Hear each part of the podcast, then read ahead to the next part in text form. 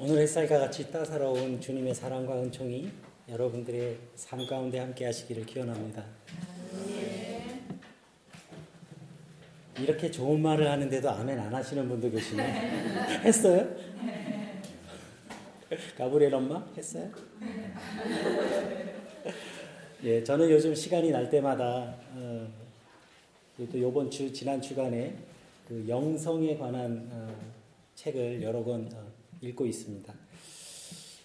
그 영적인 삶을 그 지식으로 이해한다는 것은 그 쉬운 일은 아닙니다. 그렇지만 그 이런 영적인 삶을 추구하는 그런 독서나 명상을 통해서 어, 얻는 그런 유익한 점이 한 가지 있는데, 그것은 흐트러진 중심을 언제나 제자리로 어, 되돌려준다는 데 있는 것 같습니다. 저는 오늘 이 영적인 삶을 산다는 것이 무엇인가에 대해서 설교하기 위해서 어, 준비하면서 오늘 이 언급할 그 내용을 세 번에 나눠서 설교해야 할까? 아니면 한 번에 내용을 다 이렇게 압축을 해서 설교를 해야 될까? 참 고민을 많이 했습니다. 어, 오늘 그 말씀을 전하고 또 만약에 좀 부족하다고 생각이 되면 어, 다음에 또 한 번 어, 기회를 어, 얻었으면 좋겠습니다. 우리가 영적인 삶을 산다라는 말을 많이 합니다. 그런데 이 영적인 삶을 산다는 말을 우리가 좀 이해하기 쉽게 다른 말로 표현한다면, 하나님의 영이 인도하시는 삶을 산다, 그 말과 같은 말입니다. 예수님께서도 하나님의 영이 인도하는 삶을 사셨습니다. 우리가 어떻게 하면 이 성령을 만나고 또 성령의 음성을 듣고 성령의 인도하심을 받으며 살 수 있을까요? 진실한 그 믿음의 삶을 살아가기를 원하는 사람이라면 늘 묵상하는 주제가 되어야 될 겁니다. 요즘 사람들은 늘 뭔가로 무언가로 가득 채워진 삶을 살아갑니다. 그러다 보니까 할 일도 많고 만나야 될 사람도 많고 또 힘써야 될 일들도 굉장히 많습니다. 그리고 우리 자신도 스스로도 아주 빈틈없이 바쁜 삶을 살기를 원합니다. 사람들이 그렇게 살고 싶어하는 이유는, 그렇게 막 바쁘게 살다 보면 내가 뭔가 지금 중요한 일을 하고 있구나 라는 그런 느낌을 받게 되기 때문일 겁니다. 그리고 만약에 몸이 그렇게 바쁘지 않은 경우에는 우리의 생각이라도 막 바쁘게 움직입니다. 그런데 이 생각이 바빠지다 보면 우리의 머릿속을 가득 채우는 것은 딱 두 가지입니다. 하나는 지난날에 대한 질책감이거나 아니면 앞으로 생길지도 모르는 그러한 일들에 대한 그러한 불안한 걱정, 이런 것들이 우리의 내면을 가득 채우게 됩니다. 이러한 생활에서는, 생활의 패턴에서는 오늘이라는, 지금이라고 하는 이 시간을 삶을 찾아보기는 어렵습니다. 사람은 이 삶에 빈 공간이 생기게 되면 뭔가 내가 무익한 삶을, 무의미한 삶을 살고 있는 듯한 그런 불안감에 사로잡히게 되는 겁니다. 이러한 삶의 패턴을 가지고 살고 있는 분이 계시다면은 바로 이 대목에서 영적인 삶의 훈련이 아주 중요합니다. 예수님을 믿겠다라고 이렇게 결단한 사람이라면은 그 사람에게는 제자로서의 훈련이 반드시 뒤따라야 됩니다.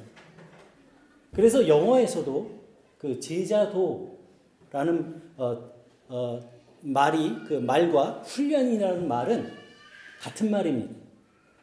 제자도가 뭐예요? discipleship. 그리고 훈련이라는 말은 discipline이라는 말인데, 이 말은 같은 말입니다. 예수님의 제자가 되기를 원하는 사람이라면 훈련된 삶이 있어야 된다는 그런 말입니다.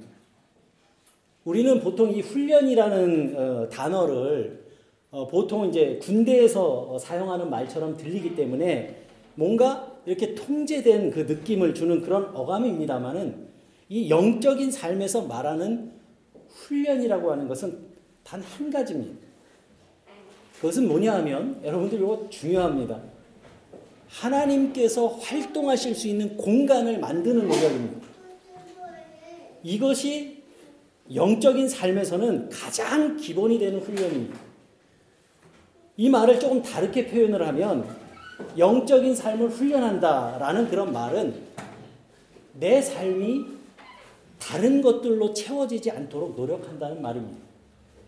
그래서 이러한 삶의 훈련을 꾸준히 해나가다 보면 내 생활 속에서 막 정신없이 바쁘지 않은 그러한 공간이 생겨나게 되고 또 근심과 걱정에 찌들지 않은 그런 마음의 여백이 생겨나게 되는 겁니다.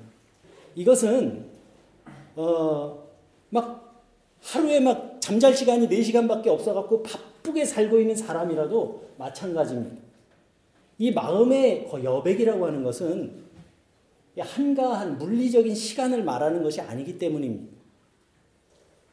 그래서 내 삶의 자리에서 하나님이 활동하실 수 있는 공간을 만들기 위해서 노력한다라는 말은 내가 뜻하고 계획했던 일이 아닌 뭔가 다른 일이 벌어질 수 있는 그런 공간을 만들어낸다는 말이기도 합니다. 바로 그 공간이 하나님이 활동하시는 공간입니다. 이것이 영적인 삶을 훈련하는 데 있어서 가장 우선돼야 되는 기초공사입니다. 그래도 주일날, 이렇게 날씨가 좋은 주일날 예배하는 자리에 나오시는 분 정도라면 곰곰이 나의 지금의 삶을, 생활을 돌아보면 나의 영적인 그런 삶의 공간이 어떠한 상태에 있는지 아마 가늠해 보실 수 있을 겁니다. 이러한 훈련을 통해서 비로소 우리는 성령의 인도하심에 순종할 수 있게 됩니다. 그리고 우리는 성령의 인도하심을 받고 또 그 인도하심에 순종하며 살아가게 됩니다. 성령 하나님은 우리를 새로운 곳, 새로운 사람, 새로운 섬김의 자리로 인도하시기를 원하기 때문입니다. 예수님께서 그렇게 사셨고 또 그의 제자들과 사도 바울이 그렇게 살았습니다. 오늘 누가복음의 본문은 제자가 되는 데 필요한 이 세 가지 훈련에 대해서 말하고 있는 매우 의미심장한 본문 말씀입니다. 그래서 예수님의 제자가 되기를 원하는 사람이라면 이 세 가지 훈련에 부름을 받은 사람들입니다. 저와 여러분들이죠. 영적인 삶의 훈련, 그리고 제자로서 훈련하는 첫 번째는 기도의 삶입니다. 오늘 본문의 이야기는 시간적으로 보면 밤에 시작돼서 아침을 거쳐서 오후로 이어집니다. 말씀을 그대로 따라가 보면 예수님은 먼저 고독함 속에서 하나님과 더불어 밤을 지내셨고 그리고 아침이 되었을 때 사도들을 불러서 공동체를 이루셨습니다. 그리고 오후에는 그 사도들과 함께 나가서 말씀을 전하시고 병든 사람들을 고쳐주셨습니다. 이 본문 말씀은 예수님의 공생애의 삶을 아주 압축해서 보여주는 것인데 여기서 우리가 주목할 것은 이 일의 순서입니다. 먼저 예수님께서는 하나님과 대면하는 그 고독한 시간을 가지셨고 그 다음에 제자들을 불러서 공동체를 이루시고 맨 나중에 사역을 합니다. 제가 목회자로 살면서 자주 겪는 일이지만 대부분의 경우에 우리는 이 순서를 거꾸로 합니다. 이 성경의 원리를 잘 따르지 않아요. 저도 그렇습니다. 많은 경우 우리는 사역을 혼자 시작할 때가 더 많습니다. 그러다가 일이 잘 안 되면 함께할 사람을 찾습니다. 그러다 일이 잘 안 되면 기도합니다. 거꾸로 가는 거예요. 그런데 오늘 말씀을 보면 예수님은 우리가 흔히 하고 있는 그러한 실수들과 정반대로 하셨어요. 예수님은 먼저 하나님과 대면하는 일을 가장 우선순위에, 우선순위에 두셨다는 겁니다. 먼저 기도하셨어요. 그리고 사명을 실천해 나갈 공동체와 더불어 함께 거하는 것은 그 다음입니다. 그리고 그 공동체가 나가서 치유하고 기쁜 소식을 전하는 그 사명을 감당하게 되는 겁니다. 이것을 사역이라고 부릅니다. 이렇게 기도의 생활과 공동체에서의 교제와 그리고 그와 함께 이루어지는 이런 사역이라는 세 가지 과정과 훈련을 통해서 우리는 우리의 삶의 자리에 하나님의 공간을 만들 수가 있는 겁니다. 그리고 하나님께서 활동하시고 말씀하시는 공간을 내어드리는 이런 훈련을 꾸준히 해나가다 보면 우리의 삶에 놀라운 변화들이 생겨납니다. 주님과 동행하는 삶을 살아갈 때 우리 안에 찾아오는 그 변화들은 행복과 평안입니다. 세상이 늘 우리에게 안겨주는 그 좌절감, 패배의식, 열등감, 불안한 마음들이 마음에서 사라지게 되고 내 삶에 기쁨이 회복되고 만족이 찾아옵니다. 그리고 어제의 그 죄책감과 내일의 불안함에서 벗어나서 오늘에 대한 만족과 감사를 발견하게 됩니다. 그리고 이러한 사람들이 모여서 이룬 공동체가 주님이 동행하시는 사역을 감당하게 될 때 그 안에 기쁨과 감사가 채워지게 되는 겁니다. 그래서 영적인 삶의 시작은 고독함 속에서 하나님 앞에 나를 홀로 세우는 그 기도의 시간에서부터 출발해야 되는 겁니다. 두 번째는 우리가 기도로 하나님과 교제할 때 깨닫게 되는 것이 한 가지 있는데, 그거는 내가 이 세상에 속해 있는 한 구성원이라는 사실을 깨닫는 겁니다. 여러분들은 지금 속으로 이렇게 생각하실 수가 있어요. 그럼 내가 우주인도 아니고 유령도 아니고 이 세상에 속한 사람이지 지금 무슨 얘기인가 이렇게 생각하실 수가 있을 겁니다. 근데 여러분, 이 사실을 깨닫는 거를 너무 쉽게 생각하지 않으셨으면 좋겠어요. 사실 이걸 깨닫는 거는 이 콜럼버스가 신대륙 발견한 것보다도 더 위대한 대단한 발견입니다. 만약 사람들이 이 사실을 깨닫는 것이 그렇게 쉬운 일이었다면 오늘날 우리들이 세상 속에서 경험하고 있는 많은 이 부조화와 불협화음은 없었을 겁니다. 지금 세상에서 들려오는 많은 불협화음의 갈등의 원인은 서로 공존하려는 노력에서 나오는 것이 아니라 혼자 홀로 존재하려고 하는 그 욕망에서 나온 갈등들입니다. 더불어 함께 살아가고 싶어하는 것이 인간이 본래 가진 마음입니다. 뭐 여기다가 뭐 유명한 뭐 아리스토텔레스니 누구니 뭐 철학자들의 이름 갖다 붙이지 않아도 이거 우리 잘 압니다. 혼자 사는 사람이 살 수가 없어요. 인간은 본래 그렇게 지어진 존재입니다. 그런데 세상에 물든 인간의 영혼은 그러한 창조의 섭리를 벗어나려고 하는 속성을 가지고 있어요. 이것이 바로 인간의 죄의 속성입니다. 예수님도 하나님과 대면하는 그 고독한 시간을 가지신 후에는 열두 제자들을 세우시고 공동체를 이루셨습니다. 그런데 우리는 이 공동체라는 말의 의미를 잘 이해할 필요가 있습니다. 뭐 어떤 비영리 단체를 만드는 것이나 아니면 어떤 기관을 만드는 것이 아니라 공동체를 이룬다라고 하는 말은 삶의 방식을 말하는 겁니다. 살아가는 방식을 말하는 겁니다.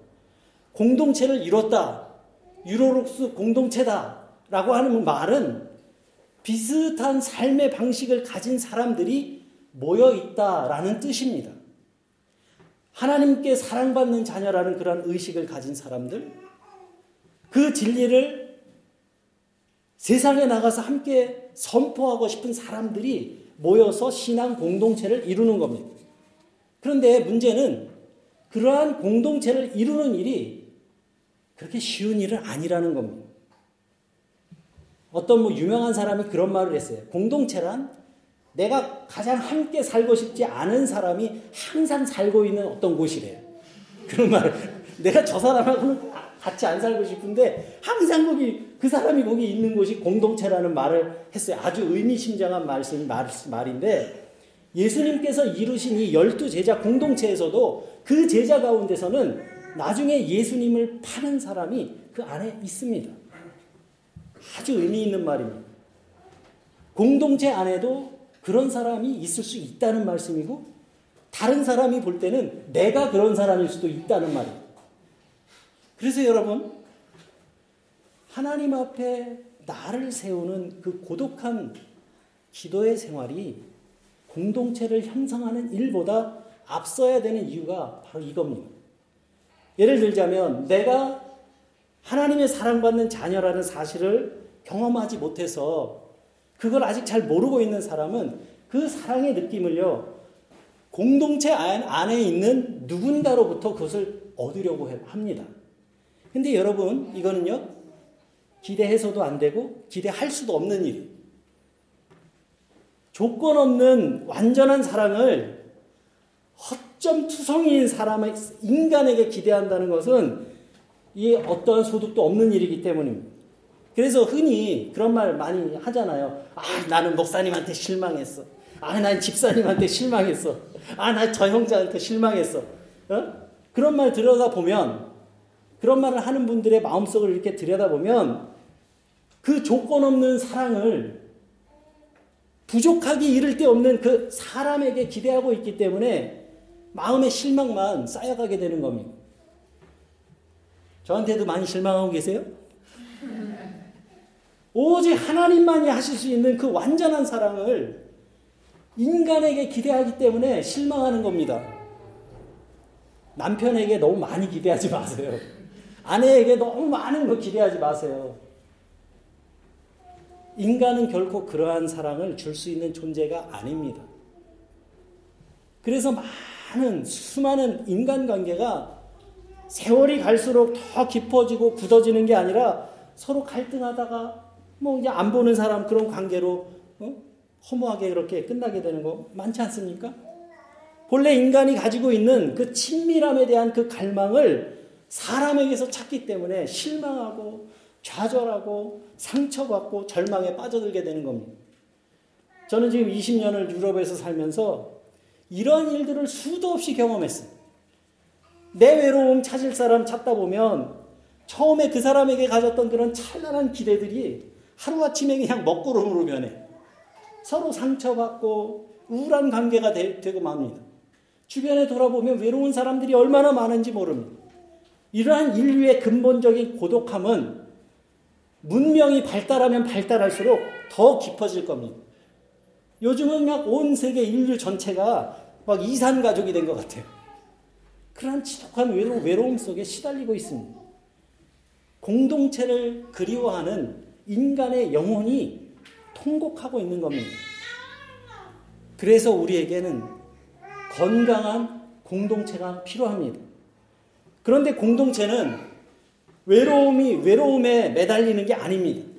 나 무척 외롭고 너도 외롭지? 그러니까 내 잠깐만 내 곁에 좀 있어줘. 이렇게 의지하다 보면 그것은 금방 집착이 되고, 집착이 심해지면 서로 숨막히는 그러한 공간이 되는 겁니다.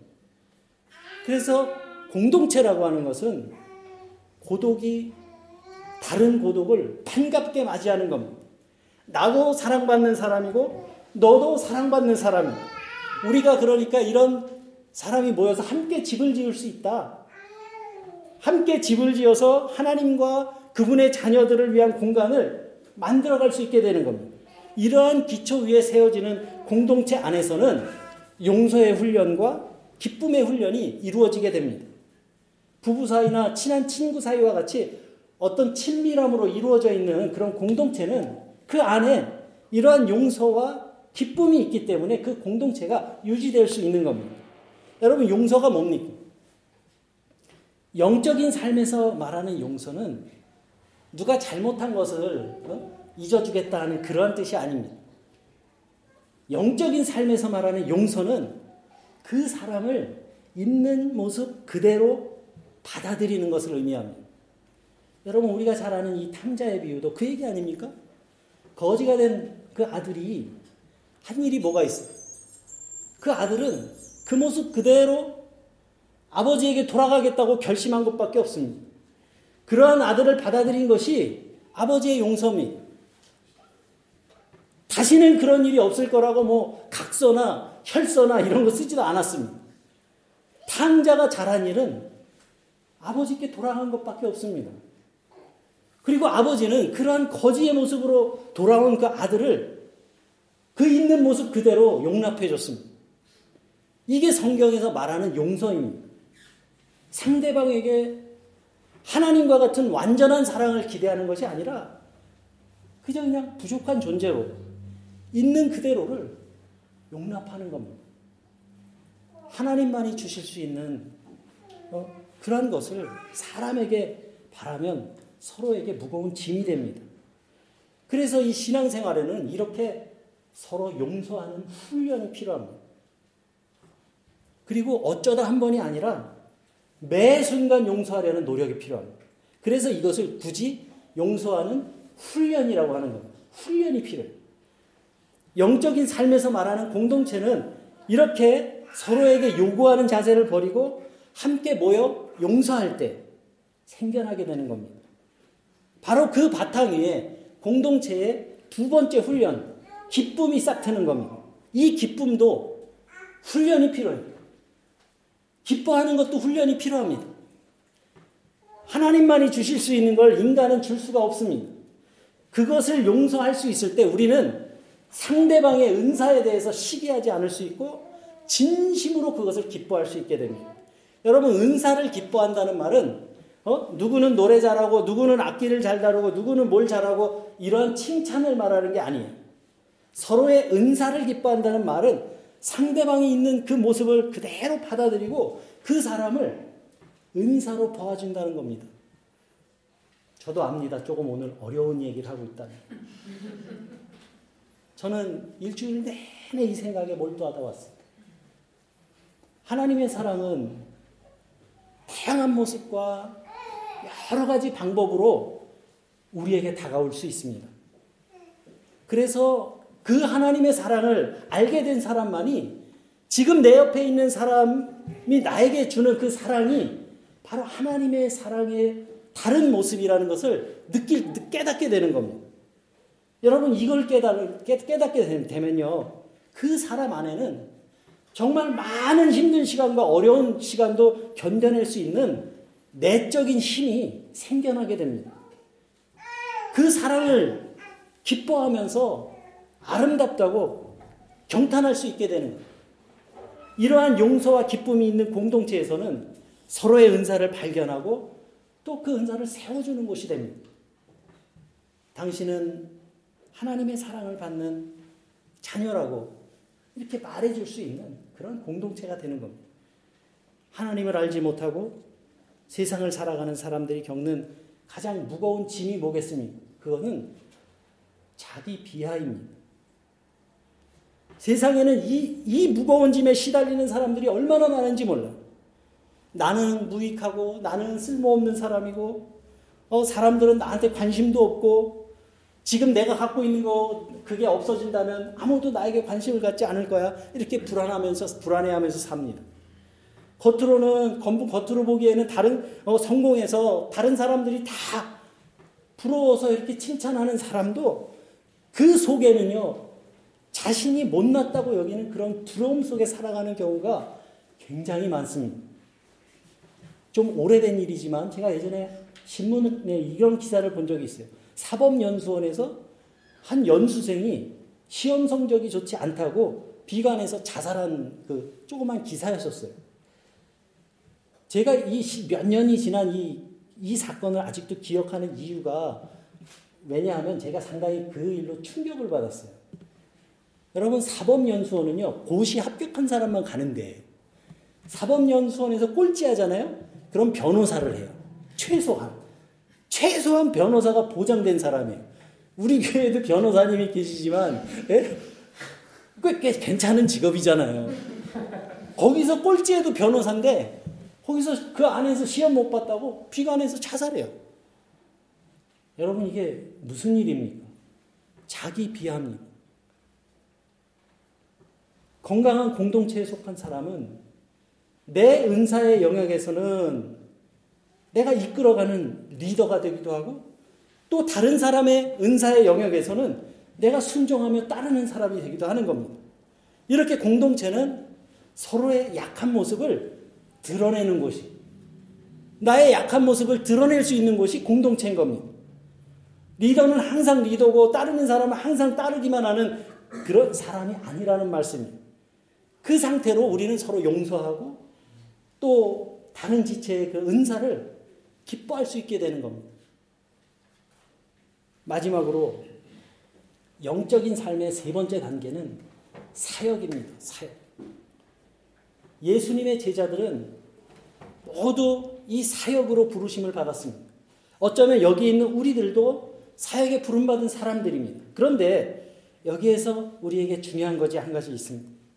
우리 교회 정서에서 이 사역이라고 하면 어떤 일과 같은 뜻으로 생각하는 그런 경향이 있습니다. 흔히 그렇게 이 말을 사용합니다.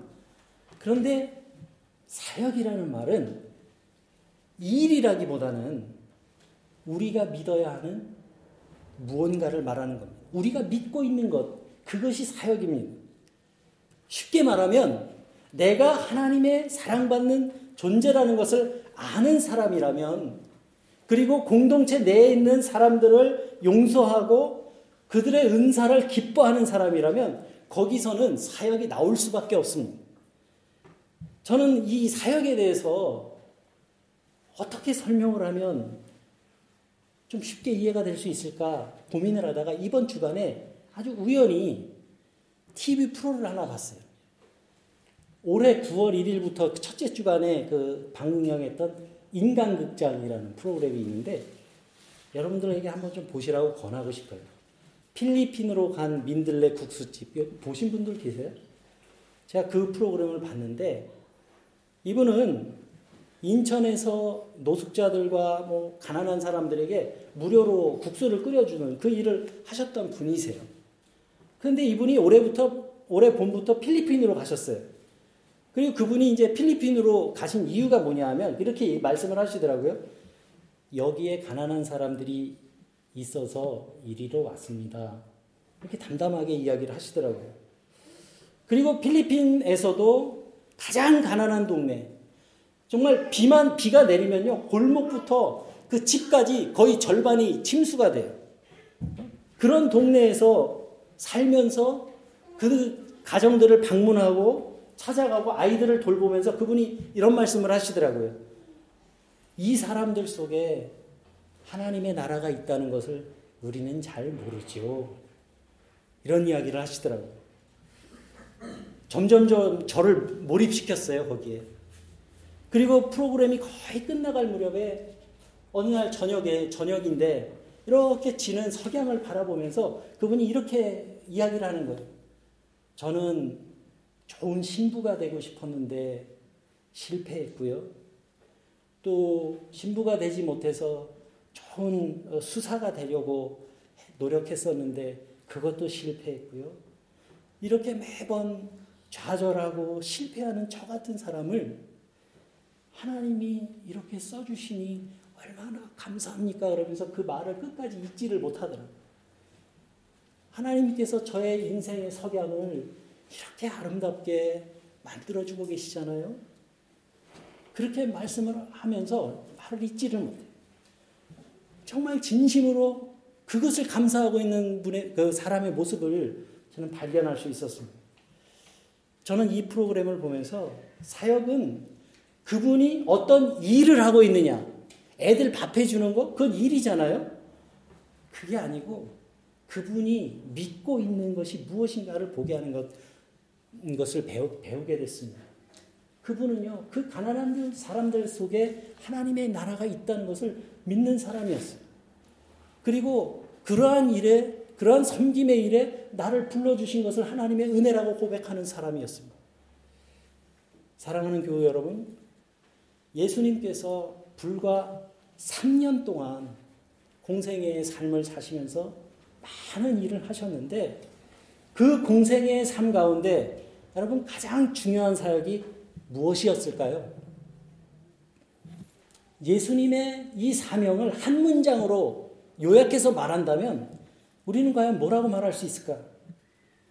여러분, 예수님의 사명은 딱 한 가지입니다. 그것은 하나님의 온전한 사랑을 이 세상에 드러내는 겁니다.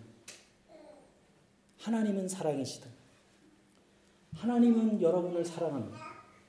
하나님은 당신을 사랑합니다. 하나님은 지금 절망과 좌절과 실패 속에 있는 당신을 사랑합니다. 그리고 그분은 그 사랑을 드러내시기 위해서 이 땅에 찾아오셨습니다.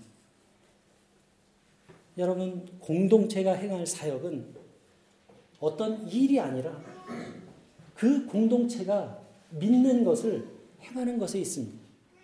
예수님이 기도를 통해 하나님과 친밀함을 가지셨고, 사람들은 그 예수님을 통해 나타난 일들이 하나님의 사랑인 것을 알게 되었던 것처럼, 제자로 부르심을 받고 공동체를 이룬 우리들이 하나님의 사랑을 받는 자녀들이라면, 우리를 통해서 이 땅이 치유되고 또 상처 입은 영혼들이 회복될 것을 믿고 살아가는 것이 우리의 사역인 겁니다. 내가 나누는 사랑으로 그 사랑을 받는 사람들이 회복될 것을 믿는 겁니다. 그게 우리의 사역입니다. 사랑하는 유로룩스 교우 여러분, 예수님이 이 땅으로 보내심을 받으신 것처럼 우리도 이 땅 가운데 기쁜 소식을 전하라고 세상으로 파송된 사람들입니다. 예수님은 그때나 지금이나 제자들이 이 사실을 깨닫기를 원하셨어요. 주님의 말씀에 순종하며 형제의 연약함을 은사로 받아들이고, 주님이 우리에게 맡기신 그 사역에서 힘있게 주님과 동역하시는 저와 여러분들이 되어가시기를 주님의 이름으로 기원합니다. 함께 기도드립니다.